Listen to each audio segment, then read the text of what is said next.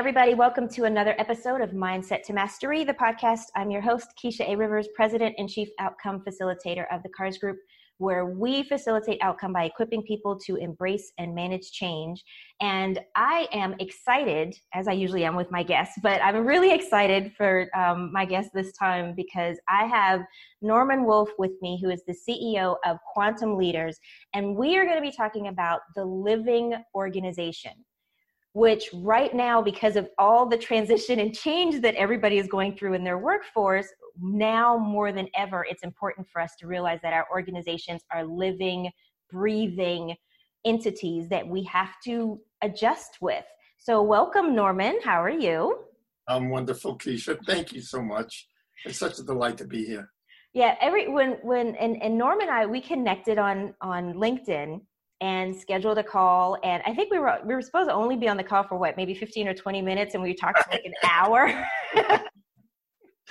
yeah.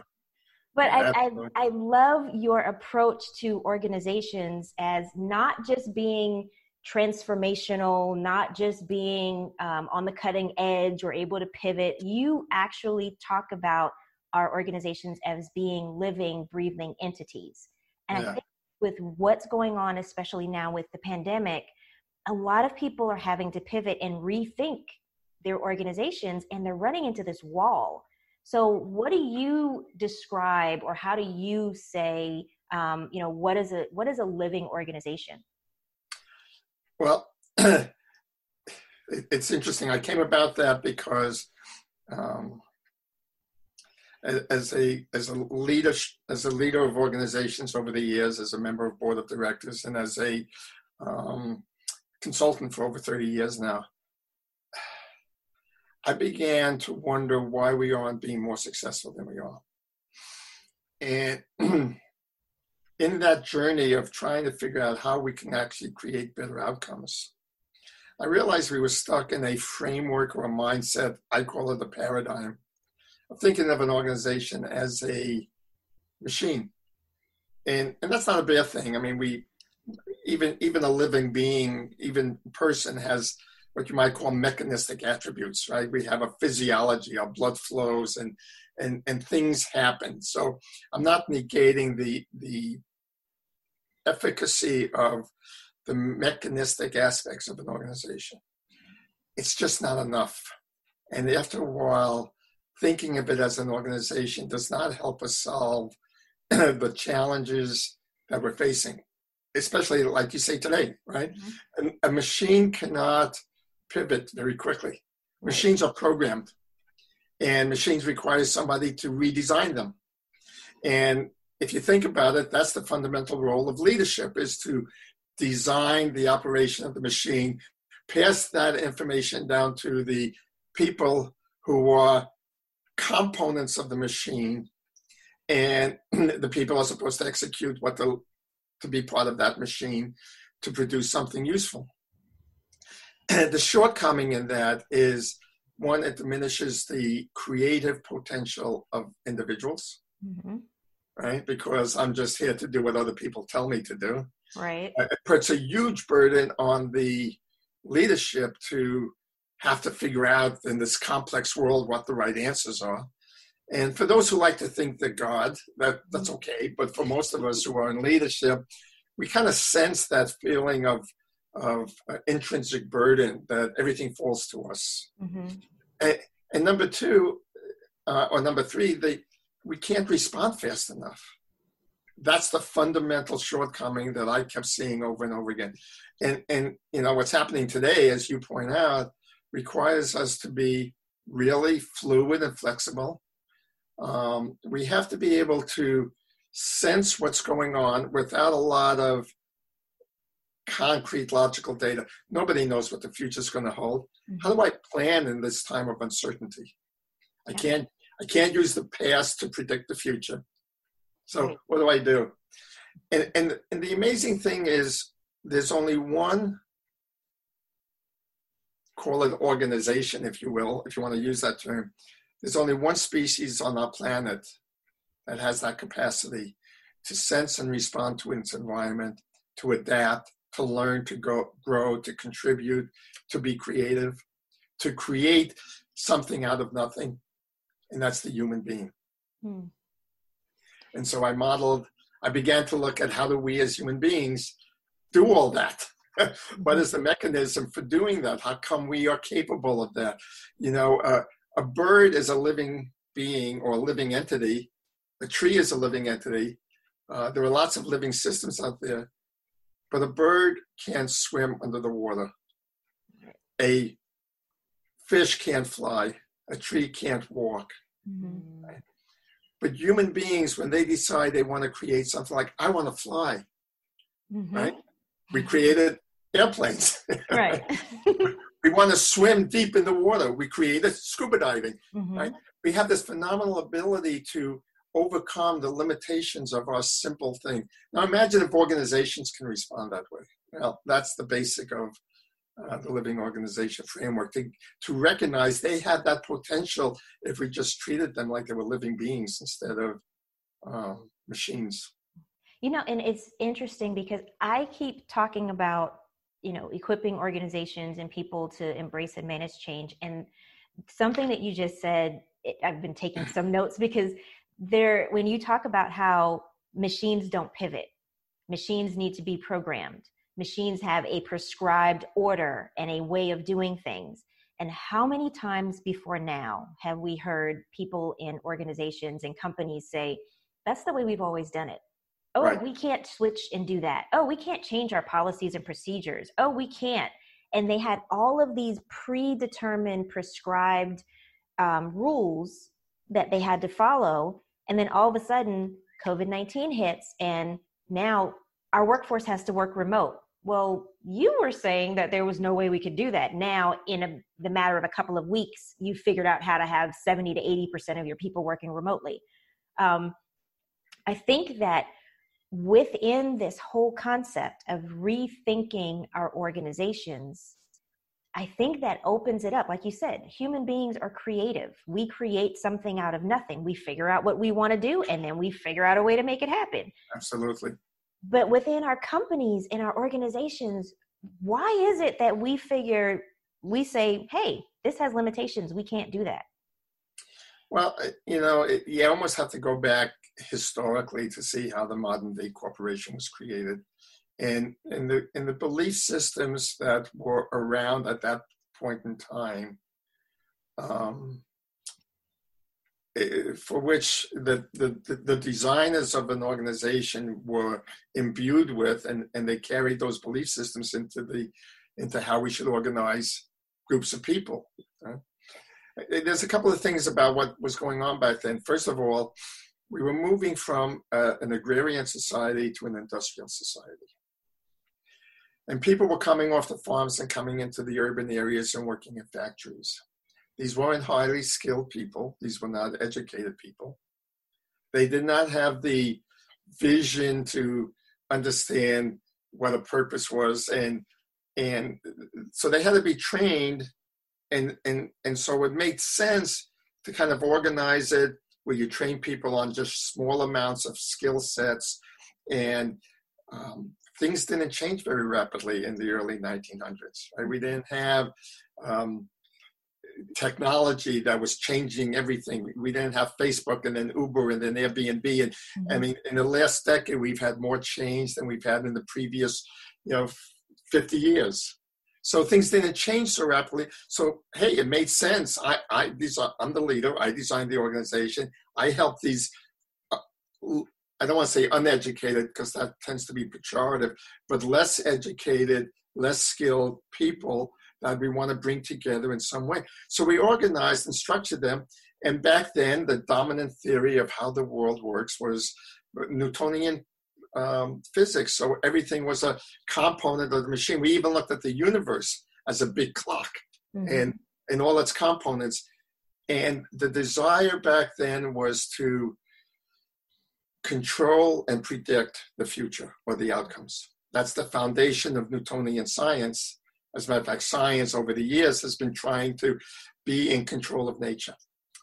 Now, fast forward 120, 150 years to the day, and you've got a whole different world. We've learned a lot about how the world works. We've learned about um, elements of quantum physics where a, a, a light is both a, a, particle, a photon, but it's also a wave. Mm-hmm. And, and, they, and they're both simultaneously. Well, that doesn't quite fit the Newtonian paradigm, right? We, we know about life is uh, non-locality and, and all these other principles of quantum physics. So our world, our basic belief system about how the world is, is changing. We are beginning to slowly recognize that we have less control over life than we would like, and we're beginning to accept that. We can't control things like the virus, right? COVID nineteen. We mean we don't control everything. Has, oh my gosh, you are speaking blasphemy. We have it all under control. Absolutely. Absolutely. You know, God forbid, man is not the pinnacle of the universe and doesn't control everything. A little virus uh, that big has shut down the whole human race, mm-hmm. right? So who's in control? And we're beginning to recognize these elements. And the funny thing is, when we begin to learn to give up this sort of dominance over nature, we flow into a much more creative, emergent space. So things have been changing. So why is it the way it is? Well, it's kind of legacy. You know, it's like it's like running an old mainframe computer with all its you know green screens and and mm-hmm. stuff to uh, an Apple Mac iPro or my iPhone or my iWatch, and you know the world is changing. But we just haven't we just haven't caught up yet. We haven't we haven't quite redesigned our thinking. Mm-hmm. And that's why I look at the work I do is really truly paradigm shifting. It's like going from seeing the world as flat to understanding it's round. Mm-hmm. And if you understand what Galileo went through when, when he when he said that you know no the the the Earth revolves around the sun, the Earth is not the center of the universe. I mean, he was blasphemous. Yeah. So you're right. This is quite blasphemy in a mm-hmm. lot of ways. Um, but I, I think it also comes down to, and, and you mentioned it, this whole notion of control. Yeah, absolutely. And and and we want to have predictable outcomes. We want to have certain steps where we know what's coming. And and it, it to me it's such a um it, it's such a contradiction for us as human beings to be so creative and so curious and so readily able to explore everything that's going on around us and marvel at the wonder of the universe and nature and everything else. But when it comes to other things, we're so rigid and we want things exactly the way we want them and we don't want to shift and we don't want anything new to happen. And, you know, and, and I talk to people all the time and I said do you realize that change goes on all the time? You just don't really pay that much attention to it. No, we don't. And, and, and you're right. It's, it's, it's, it's one of the fundamental paradoxes of, of life we simultaneously want to be we want a life that's safe predictable comfortable and all you know controllable we're, we're in control we feel totally like we got it mm-hmm. right and then we also want this sense of newness and learning yep. and growth and excitement and expansion and increased capabilities it, in, and I mean, you just look at those two, two right. pieces, you can you can already begin to sense the the nature of the paradox of life. Yeah. Um, and and and I, I call it a paradox because, like a wave and a particle, they're both true. Mm-hmm. We need both. We need a certain amount of of control, of safety, of comfort, and we need a certain amount of expansion and challenge and stress and and pushing the edge. Yeah. And you know, in in game theory, um, there's a thing called uh, the band of challenge, and I, I love it because I think it expresses the, the true nature of this paradox. The band of challenge, if you think about playing any game, uh, whether it's a board game or a, a computer game, um, the challenge for the designers is to keep the player in this band where um, if, it, if they go below that element, the, the game is too easy and it's boring, and they leave the game if they go above that band, it's frustrating. They don't feel accomplished. They don't feel like they're successful. They get frustrated and leave the game. Mm-hmm. So there's a space in there where there's a a sense of I feel accomplished. I feel like I'm being successful, but I'm also challenged to keep growing. Yes. And that's what keeps us alive.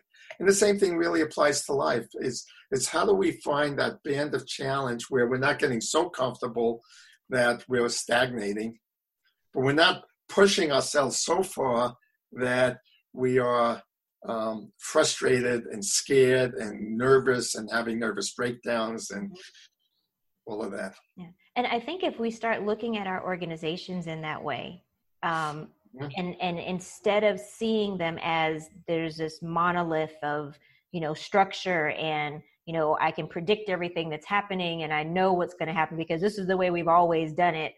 If instead, you know, what if we gave people some freedom to explore? You know, what if we looked at our organizational culture as one that is learning focused and developmental focused and, and and and instead of saying I'm hiring you to fill this position and this role to do exactly the same thing that the person before you did, maybe you come in and you look at it and you say, you know, like you said, that band of challenge. How can I fit in here but do something that's going to push the envelope a little bit so that I feel like I'm making some type of progress. I feel like I made some type of impact. Yeah, and and and and that's really the challenge for today's leaders is, and I love the phrase you use, and I use it all the time: developmental. Mm-hmm. Now, one of the problems in today's I'll call it consulting speak world where everybody's coming up with a new system, a new framework, even mine. Mm-hmm. I mean, mm-hmm. I acknowledge that I'm I'm in that. I created the living organization. It's a framework, it's a model. The difference with it is it it it, it doesn't prescribe a specific set of how-tos. Rather, it prescribes a certain way of thinking and being as you're doing the how-tos. Right. So if if you're developmental uh, and and let's say your goal as an organization is I want to move to a living organization. I want to become self-organized, self-managing. I want the people to feel autonomous and self-regulating and and self-reflective and all these kind of attributes that go naturally with the living person. Then you got to recognize where the organization is today. I can't take a five year old and start treating them like a 20 year old. Right. There's a developmental process. That's why I like that term you use, and I use it all the time. Like I said, it, it's a, it's a, we got to understand that this is a journey of developing people. Mm-hmm. I look at the, you know, in the, in the old model, the capacity of an organization is defined by its, basically its, its equipment. I, we, we look at plant and equipment and and, and machinery and to define our capacity. That's the machine paradigm.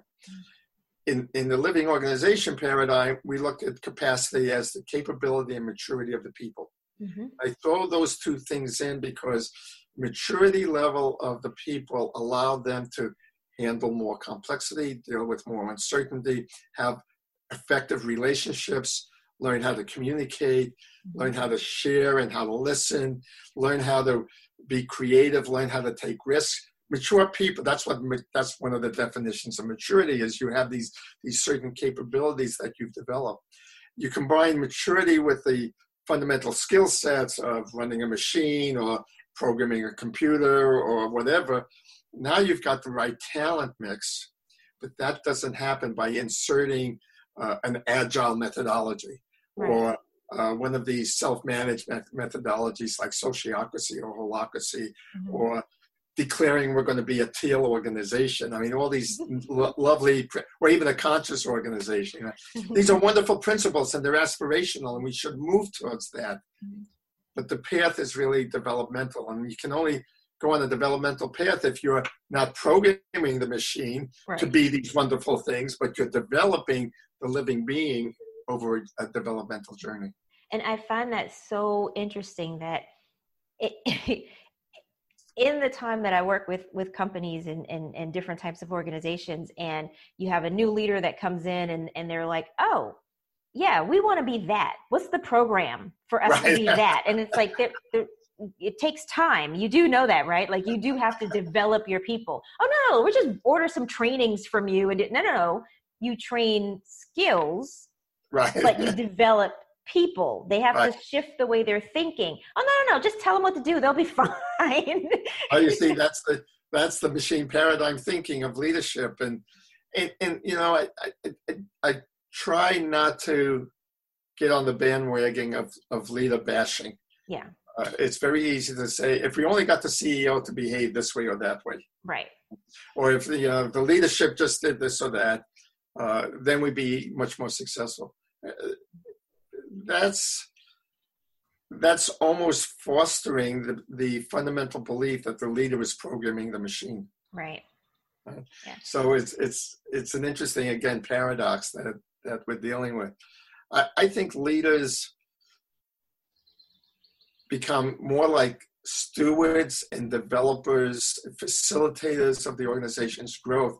But you have to also recognize that the leader has a fundamental responsibility of um, caring for the well-being of the organization as a whole. Right. So if I look at the organization as a living being, then the leader of the organization has the um, is like the parent of, of raising the child, and mm-hmm. I don't mean that in a parent-child relationship. Um, it's more like a stewardship. It's it's the recognition that I'm really trying to develop the people, so I'm not needed. Right. Right. That that's I'm I'm raising my children so when they get to be 20 or 30, they're not coming home to live with me. Right. Exactly. I'm raising my children so they can be. It's that kind of parent that I'm talking about. This this notion of I'm not here to tell you what to do and how to live your life, which mm-hmm. you know, and some parents do that. And then when the kids come home at 20 years old saying, "I can't make it in the world," parent goes, "But you're 20 years old. Why can't you?" Well, you know, there was a journey that was missed along the way, right? Mm-hmm. Yeah, and, and it's interesting because when you talk about leaders and their role as one being responsible for the development of the whole organization and and the outcomes and the well-being of the whole organization, which also means that they're responsible for the development of the people within the organization. Absolutely. And you know, it, and, and it's it goes throughout a number of different organizations. If you've got a, a sports team that's losing, you know, it's not the player's fault. Let's fire the coach. And right. you know, everyone wants that quick fix. Yep. So when when you talk to different people, especially people who are aspiring to be leaders and people who are in leadership positions, especially now when you've got a huge amount of change and you have a huge amount of responsibility to try to figure out how to get it right, quote unquote. Right. what would be, and, and I know there's, it's not prescriptive in terms of, well, here's the top five things that you do to now become a living organization. But what are some of the things that they need to start thinking about and, and, and what types of conversations should they start encouraging people on their teams to have? Because mindset shift begins with different conversations and different ways of thinking. Yeah, so I spent a lot of time thinking about that as I was writing the book. And uh, if, if the role of the leadership in the traditional model is plan, lead, organize, and control, what would it be in the new model? If I'm if I'm the custodian or the steward of this living being, how can I ensure that it's developing in a healthy way? And I came up with four replacements. So the first one is it's my responsibility to set the context of the organization. The context is has a number of elements to it. One is what's our reason for existing. Now, if I'm the founder, I'm actually going to set it. But if I come in afterwards, it's my job to bring it forward to make sure the essence of the organization, its very reason for existing, is is is part of the ongoing narrative of, of, of the cells of the organization, right? They all know why we exist and, and how we're expressing ourselves. Uh, uh, the second part of the context is who are we being while we're doing what we're doing? In, in, in the metaphor to human beings, it's what's our character? Mm-hmm. How are we going to how are we going to live in the world? How are we going to express ourselves? Right? Um, what's important to us when when it's t- time to make tough trade-offs? What what's that going to look like? So as a leader, I got to have that conversation. As you point out, changing mindset is really a a, a, a storytelling mm-hmm. skill. right? Mm-hmm. Uh, because we, we're creating the narrative of why we exist and who we are and what's our character and how do we make the, the tough decisions. The second skill set is uh, developing people. My job fundamentally is to develop the capabilities and the maturity of the people to increase the capacity of the organization. The third element is building community.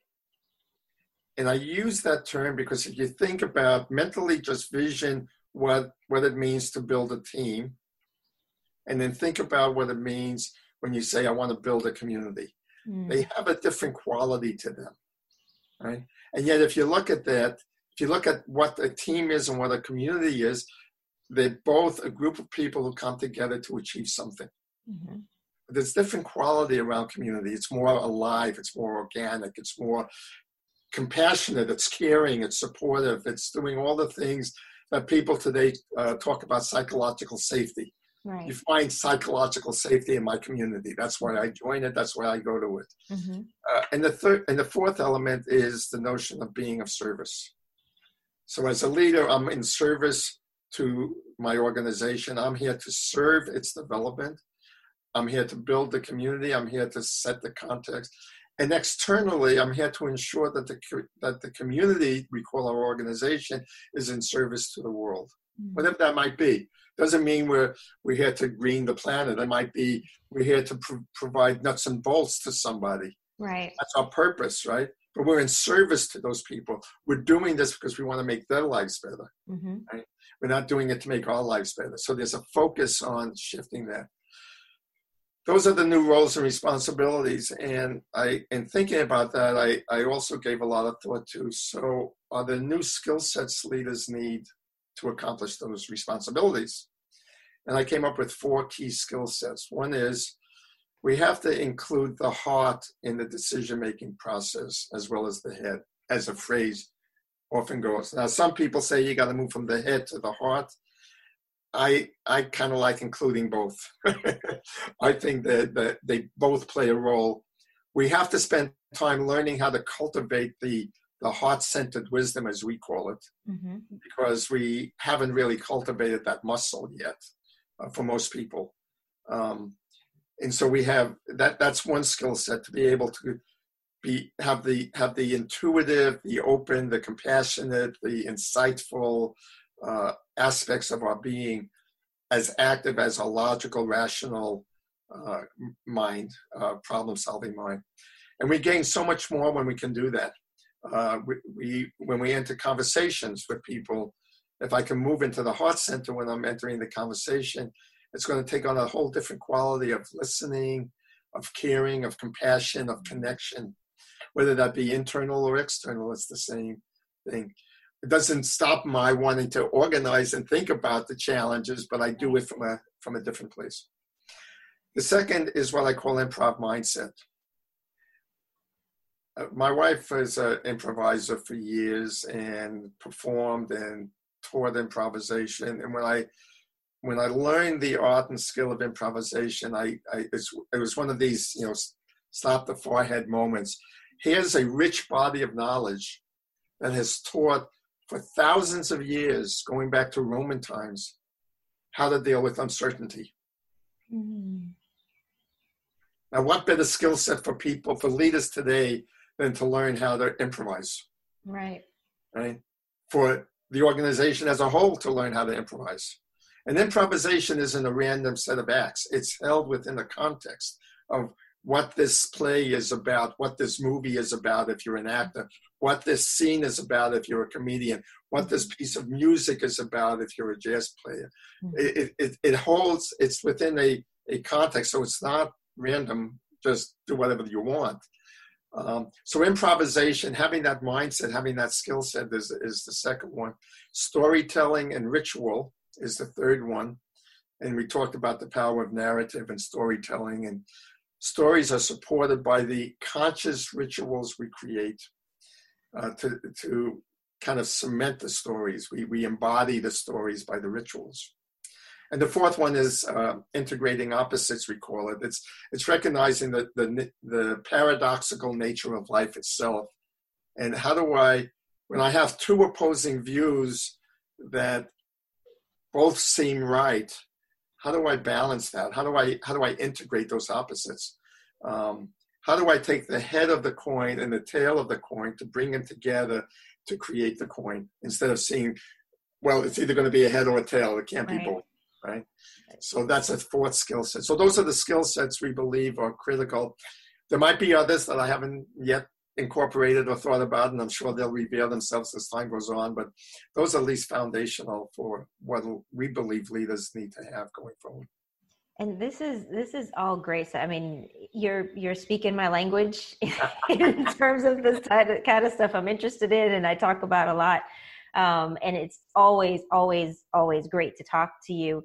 Um, I wanted to have you um, tell people I, I, know your book is is called the living organization transforming business to create extraordinary results um, yep. and if you go on my website at karsgroup.com that's k-a-r-s group.com click on the podcast link and there will be a page there with norman's information his bio links to how to get the book how to contact him because if you are any type of leader or aspiring to be any type of leader um, you need to talk to him in terms of finding out exactly what you need to do to start laying the foundation to develop your organization and going from ritualistic to more developmental um, and responsive. Thank you again. Um, 30 minutes goes by so fast when I'm talking to people. Uh, it feels like we only just got started, doesn't I it? I know. Um, I'm definitely going to have to have you come back because I would love to talk to you um, in the uh, post-COVID world to see what what types of shifts you've seen in organizations um, since all of this is is kind of come about. Yep, I'd love to, Keisha. Thank you for having me. It's been really a pleasure. Yeah. Well, thank you guys for tuning in. Again, my name is Keisha Rivers. I'm President Chief Outcome Facilitator of the KARS Group, where we facilitate outcome by equipping people to embrace and manage change. My guest today has been Norman Wolfe um, CEO of Quantum Leaders, talking about the living organization. Please visit my website at karsgroup.com. That's K A R S group.com to find out more information about Norman and to find out where you can buy his book and contact him so that you can create a more dynamic and creative living organization within your sphere of influence. Until next time, everyone, make it a great one. Stay safe, stay sane, and stay sanitized.